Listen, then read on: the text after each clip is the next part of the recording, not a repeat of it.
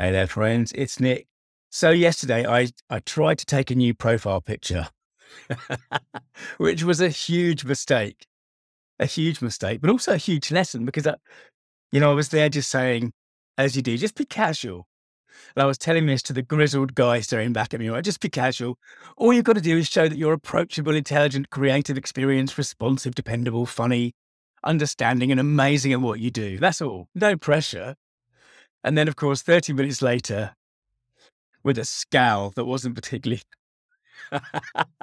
it wasn't particularly photogenic, I abandoned it. And the thing is, it reminded me of this thing that I've talked about before, this decision that I made years ago, back in, uh, this would have been back in the spring of 99, I think. And I was getting ready to phone my biggest consultancy client, who he was one of the he was one of the uh, the dot com pioneers, and we were talking serious money. He was spending serious money with me and in general, but with me on this consultancy work I was doing for him, and it was going pretty slowly, pretty not badly, but just slowly. And I was pacing. I remember this really clearly. I was pacing up and down the path. I was outside. I was trying to line up all my excuses. I was trying to marshal all my arguments. I was really trying to keep my reputation, to be honest. And then this thought crashed into my head, and I've talked about this before, but it's so important. It was so important to me. I think it's so important to us. And the thought was essentially this Nick, stop trying to look good. Be good. However long that takes, be good. That's the path. And that's the reason why yesterday I decided to stick with the profile photo I had, which is fine.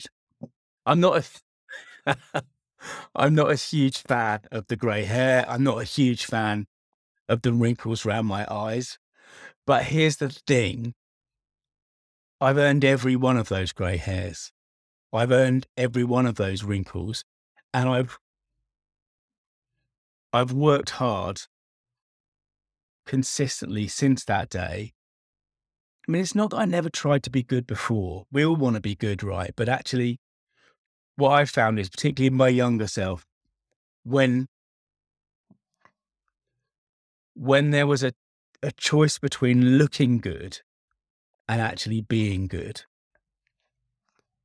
you know, I, I sometimes took the wrong choice. Let's just say that. It's a bit like and I'm telling you this because we're friends, and I know my wife never listens to the podcast.